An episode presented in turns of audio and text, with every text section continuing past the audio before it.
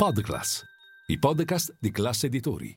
Fashion news, eventi, acquisizioni, cambi di poltrona, collab, nuove aperture e retail. Un'informazione puntuale su tutto ciò che gira attorno al fashion system.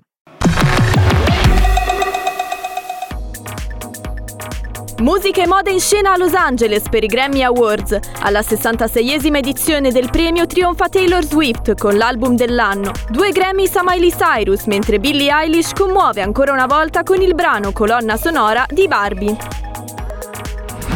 Scendono a slalom come su una pista da sci le proposte autunno-inverno di Moncler Grenoble. La tecnicità dell'outdoor da montagna si unisce alla raffinatezza del brand. Uno show ad alta quota davanti agli occhi delle celebrities da tutto il mondo.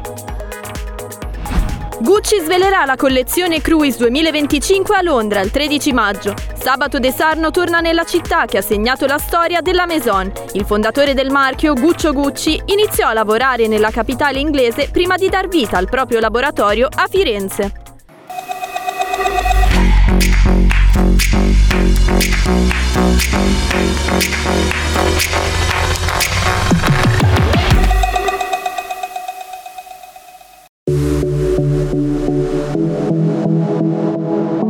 Los Angeles continua la stagione dei premi, considerati gli Oscar della musica, in scena alla Crypto punto com Arena la sessantaseiesima edizione dei Grammy Awards. Sul red carpet non solo musica ma anche moda, tra paillette, cristalli, strascichi, trasparenze e piume. Gli artisti non passano inosservati, oltre che per i loro risultati ottenuti nel settore catalizzano l'attenzione per i look.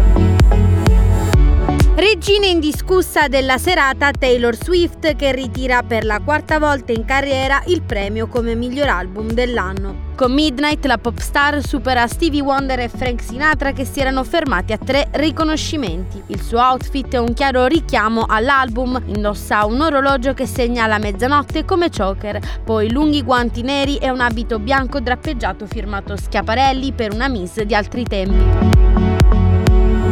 Due Grammy invece per Miley Cyrus, capelli super cotonati, make-up essenziale sul tappeto rosso, sfoggia un abito a rete oro firmato Maison Margiela. Billie Eilish invece vince per la miglior canzone dell'anno con il brano che ha fatto da colonna sonora per uno tra i film più amati del duemilaventitré, Barbie. Il suo look omaggia proprio la pellicola e la bambola più amata al mondo, una varsity jacket con maniche rosa e poi un tocco mannish dato dalla black tie. Oh my God, it's so insane. I... Tutto questo per me è folle. Ricordo quando eravamo seduti lì in quel piccolo studio a gennaio dell'anno scorso a scrivere questa piccola canzone e non c'era l'idea che sarebbe successo tutto questo. Ad esempio, non avrei mai pensato che ci avrebbe portato qui. Ed è davvero incredibile. Sono onorata che si parli di Barbie ai Grammy e agli Oscar. Sono semplicemente onorata di farne parte.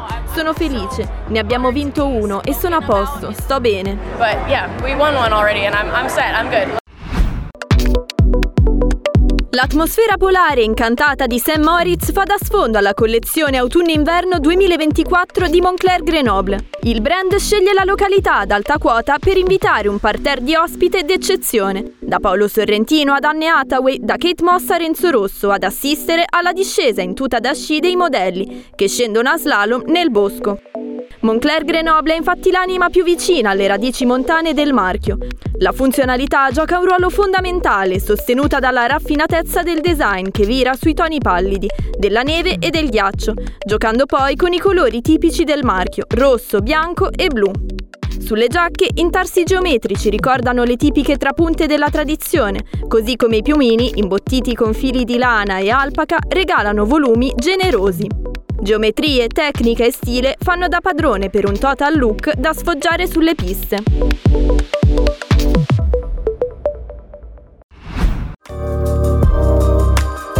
Gucci è pronta a svelare la Cruise duemilaventicinque a Londra il tredici maggio. La prossima collezione a firma di Sabato De Sarno renderà omaggio al profondo legame tra la maison del gruppo Kering e la città che nel milleottocentonovantasette diede lavoro al fondatore del marchio, Guccio Gucci, come facchino e lift boy nel Savoy Hotel.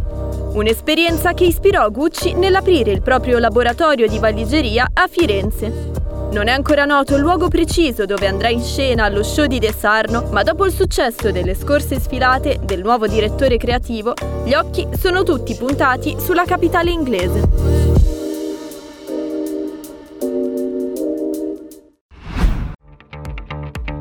Marco De Vincenzo, designer e direttore creativo di Etro, assume il nuovo ruolo di Academic Mentor allo I E D, Istituto Europeo di Design, presso la scuola di moda della sede di Milano. È un passaggio di testimone. De Vincenzo infatti si era diplomato nel duemila proprio nella sede I E D a Roma e ora si appresta a seguire circa cinquecento studentesse e studenti dei corsi triennali in Fashion Design e Shows and Accessories Design.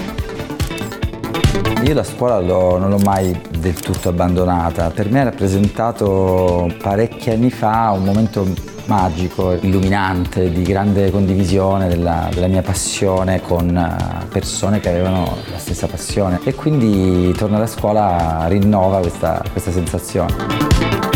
E questo è bello, tutte le volte che sono entrato a scuola ho, ho respirato la stessa aria che respiravo. Penso solo di avere oggi l'esperienza Che, che non avevo allora e quindi di poterla donare agli altri così come altre persone avevano fatto con me. È, è come un passaggio di consegna.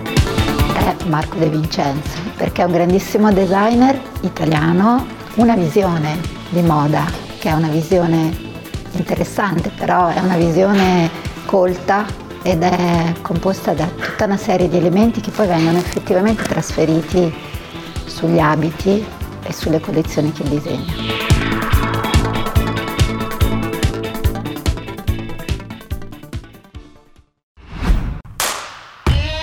La nuova campagna underwear di Emporio Armani ha un nuovo volto, quello di Victoria De Angelis, bassista dei Maneskin. Fotografata da Giampaolo Sgura, la campagna cattura lo spirito libero e aperto del marchio, incarnato nella musicista, con la sua magnetica presenza scenica e il suo personale senso dello stile. Victoria ha sempre abituato il pubblico con look in cui sfoggia l'intimo in bella vista. Questa volta però la firma su bralette e slip è quella di Emporio Armani.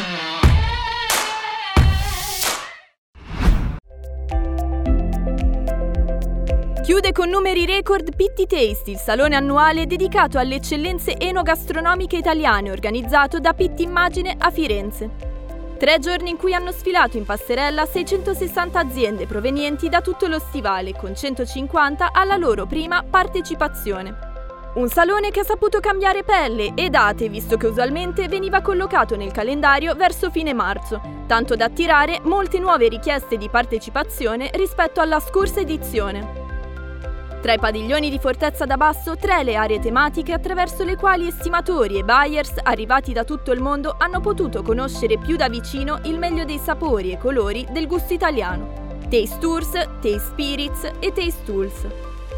Oltre ai talk, in cui si sono affrontati i temi più caldi del comparto, anche un ricco palinsesto di eventi in città, con Fuori di Taste. Il tema del salone di quest'anno, Colors are Served, suggerisce proprio il concetto che i colori sono cibo per gli occhi e stimolo alla convivialità. E i numeri parlano chiaro, come affermato anche da Agostino Poletto, direttore generale di Pitti Immagine. Taste oggi è una manifestazione che riunisce in un unico contesto sia le piccole realtà sia le aziende più strutturate che riescono a soddisfare mercati più ampi, pur mantenendo intatte qualità e artigianalità.